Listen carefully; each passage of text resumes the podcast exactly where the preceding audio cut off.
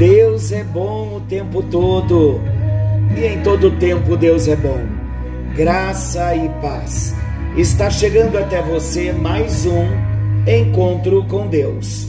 Eu sou o pastor Paulo Rogério, da Igreja Missionária no Vale do Sol, em São José dos Campos. Queremos fazer a vontade de Deus.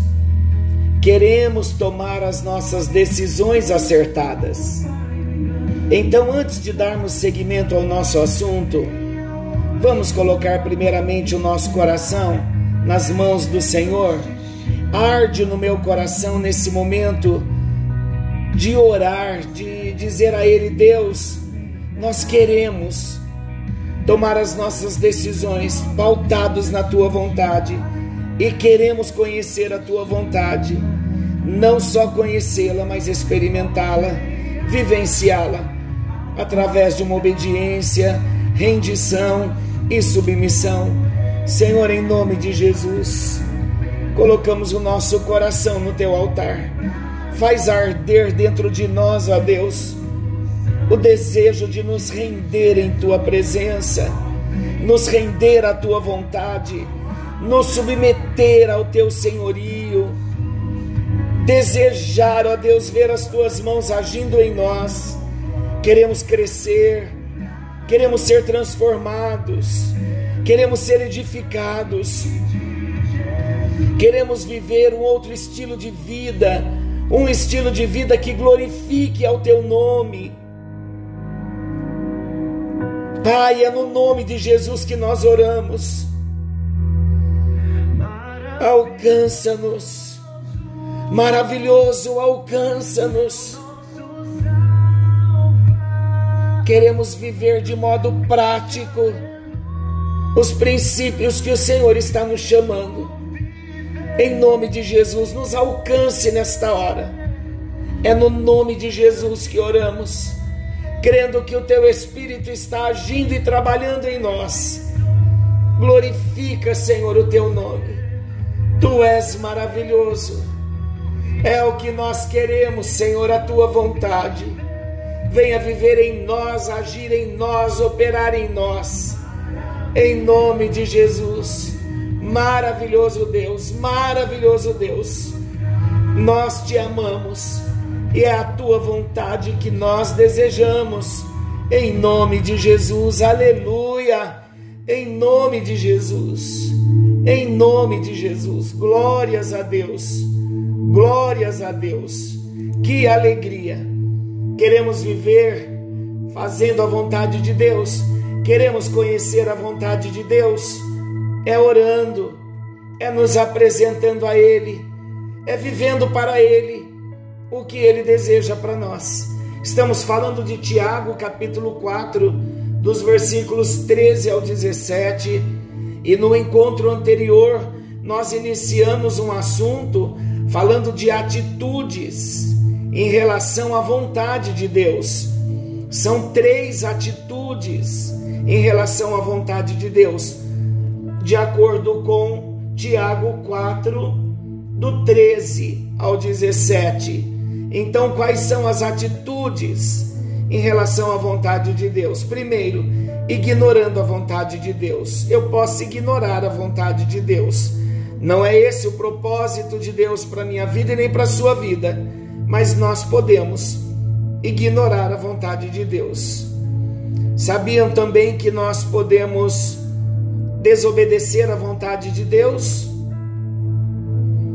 Que o Senhor nos ajude a não quebrarmos os princípios e não que não venhamos a ignorar a vontade de Deus para nossa vida. E para que isso aconteça, relembrando, precisamos trazer a nossa memória sobre a complexidade da vida, sobre a incerteza da vida, sobre a brevidade da vida e a fragilidade da vida. Então vamos entrar no segundo aspecto, desobedecendo a vontade de Deus. O nosso lema sempre é: vamos obedecer à vontade de Deus. E por que é uma luta? Porque sempre precisamos discipular, evangelizar, usando o tema obediência. Vamos obedecer à vontade de Deus, vamos obedecer à palavra de Deus, porque a nossa tendência humana é desobedecer. Então, a segunda atitude em relação à vontade de Deus, a primeira, eu posso ignorar a vontade de Deus. Não devo, mas eu posso. Como eu posso? Quando eu ignoro a complexidade da vida, a incerteza da vida, a brevidade da vida e a fragilidade da vida. E o que dizer da desobediência? Eu não posso desobedecer à vontade de Deus. Não devo e não posso. Você também, querido, não deve e não pode. Então vamos falar um pouquinho sobre a desobediência à vontade de Deus. Olha o que o versículo 17 está dizendo. Portanto, aquele que sabe que deve fazer o bem e não o faz, nisso está pecando. Em outras palavras, está desobedecendo. Se sabe que deve fazer o bem e não faz, está fazendo o que? Desobedecendo a vontade de Deus. Vamos juntos então, entendendo que conhecimento implica irresponsabilidade. Somos duplamente responsáveis pelas nossas atitudes, uma vez que nós temos luz da palavra de Deus. Então, conhecimento implica em responsabilidade. As pessoas conhecem a vontade de Deus, mas deliberadamente a desobedecem. E nós falamos que o nosso pecado torna-se mais grave, mais hipócrita e mais danoso do que o pecado de um incrédulo ou um ateu. Mais grave porque pecamos contra um maior conhecimento. Mais hipócrita porque declaramos que cremos, mas desobedecemos. E mais danoso porque nossos pecados são mestres do pecado dos outros. E nós encerramos falando sobre 2 de Pedro 2:21 que diz: pois melhor lhes fora nunca terem conhecido o caminho da justiça, do que após conhecê-lo, volverem, voltarem para trás, apartando-se do santo mandamento que lhes fora dado. Porque as pessoas que conhecem a vontade de Deus deliberadamente a desobedecem? Vamos ver por quê? Agora vamos tirar o nome aqui, as pessoas, o pronome as pessoas. Por que as pessoas? Porque eu, mesmo conhecendo a vontade de Deus, porque deliberadamente eu desobedeço. Coloque aí a sua vida e vamos cada um cuidar do coraçãozinho e pedir para Deus nos ajudar. Por que, que nós, mesmo conhecendo a vontade de Deus, nós a desobedecemos? por causa do orgulho, em primeiro lugar. Porque o homem gosta de considerar o dono do seu próprio destino, o capitão da sua própria alma. Tanto que, quando alguém vem nos falar algo que nós não gostamos, o que é que muitas vezes muitos dizem? Ninguém tem nada a ver com a minha vida. Quem manda na minha vida sou eu. Não é assim? De repente você já ouviu ou até já falou. Então isso é orgulho. O homem gosta de considerar o dono do seu próprio destino. Primeiro, então, o orgulho. Segundo, a ignorância da natureza da vontade de Deus. Vocês sabiam que muitas pessoas têm medo da vontade de Deus? Sim, muita gente tem medo da vontade de Deus porque pensa que Deus vai fazê-las miseráveis e infelizes.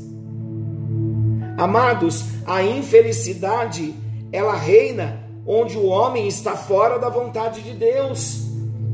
Não tem como ser miserável e infeliz estando no centro da vontade de Deus. Toda tristeza, amargura, angústia, depressão, sentimento de vazio, é exatamente pelo fato de estarmos fora da vontade de Deus. Então nós não podemos ignorar a vontade de Deus. A vontade de Deus é boa, é perfeita, é agradável. Então precisamos confiar que Deus tem o melhor para nós do que o que nós mesmos julgamos melhor para nós. E eu me lembro de uma experiência com 41 anos de idade, 41 para 42 anos de idade. Durante toda a minha vida eu sempre pedi a Deus que Ele não me deixasse morrer sem, sem, sem me casar. Eu gostaria muito de viver a vida, a vida conjugal, como esposo, como sacerdote do lar, experimentando na minha vida tudo o que eu sempre compartilhei, o que eu ensinei, o que eu aprendi no seminário. Então eu me casei com 46 anos de idade. Eu tinha 46 anos. E Deus me ensinou, imagina isso. Um jovem com 24 anos assume um noivado e Deus entra no caminho dizendo: Não é a minha vontade, e eu ter que tomar uma decisão muito séria em obediência, porque não tinha perguntado para Deus qual era a vontade de Deus nesse quesito. Então, dos 24 anos aos 46 anos, eu nunca mais namorei absolutamente a ninguém, até mesmo como pastor, numa vida muito séria, muito compromisso com Deus, comprometimento com Deus, com o povo também, levando muito a sério o ministério que Deus colocou em minhas mãos. Mas quando eu cheguei aos 41 anos para os 42 anos, Deus me ensinou tanto a colocar a minha vida nas mãos dele. Em que sentido, Senhor? Eu não vou mais andar ansioso, porque eu sempre dizia que não tinha ansiedade no meu coração, mas em determinado momento, numa das experiências com Deus eu descobri que o meu coração tinha muita ansiedade com relação ao que Deus faria sobre a vida conjugal, sobre um casamento ou não. Mas eu tive tantas experiências com Deus, de 42 anos aos 46, a ponto de entregar a minha vida por inteira nas mãos do Senhor e dizer a Ele assim: Senhor, agora eu aprendi o que é descansar. Se o Senhor tiver um plano de casamento para minha vida, será o melhor do Senhor. Se não tiver, será o melhor também do Senhor. E todos conhecem a minha história. Com 46 anos, Deus me deu o privilégio de, no dia do meu aniversário, ficar noivo. E um mês depois, um mês e três dias depois, dia 12 de outubro, no dia do aniversário da minha esposa, hoje minha esposa, no dia do aniversário da Nice, nós nos casamos. Então foi uma bênção gloriosa e hoje nós vivemos o plano que Deus tem para a nossa vida com muita alegria, sabendo que esperamos o tempo necessário. E quando esperamos o tempo necessário, não existe aquela frase: ah, se eu soubesse que seria tão bom, eu já teria tomado uma decisão antes. Se eu tivesse tomado uma decisão antes, não estaria vivendo o que eu estou vivendo hoje. Porque além de eu estar vivendo a bênção prometida, eu estou vivendo a bênção no tempo da bênção. Então a gente precisa aprender a esperar em Deus e o orgulho muitas vezes ele dita para nós que nós somos o dono do nosso destino. Ah, se eu não fizer, não é Deus quem vai fazer. Deus faz sim, Deus direciona sim. Claro que Ele nos leva a tomar as decisões, mas é Ele quem nos direciona. E eu tive no ano do meu casamento, muitas portas abertas como confirmações de que eu estava fazendo a coisa certa na hora certa, no tempo de Deus. Então, queridos, é importante nós entendermos que lutaremos sempre contra o orgulho que reside lá dentro de nós. E muitas vezes nós somos tendentes, sim, a considerarmos os donos das nossas vidas e queremos fazer as coisas de acordo com o que nós já planejamos. Então precisamos estar atentos, cuidando do orgulho e também a ignorância da vontade de Deus faz com que a gente tenha medo da vontade de Deus. E eu fecho então esta experiência pessoal quando nas minhas orações eu dizia assim: Ó oh Deus, muito obrigado. Dos 42 aos 46 anos, eu disse a ele: Senhor, muito obrigado, porque hoje, hoje eu entendo, eu não tenho medo da vontade do Senhor para minha vida. Então, queridos, de repente é uma luta para mim e para você vencermos esse medo, pensando que Deus vai nos fazer infelizes e miseráveis, tornar-nos vítimas dele vítimas de situações, ou de repente ele vai pedir tudo que eu tenho. Vamos descansar em Deus. Não vamos ser ignorantes quanto à natureza da vontade de Deus. Não. Deus tem o melhor para nós. E quando nós entregamos a nossa vida na mão do Senhor, Ele age de um modo maravilhoso, a ponto de nós dizermos a Ele: Ó Deus, foi bom ter esperado, foi bom ter confiado, foi bom ter entregado nas tuas mãos.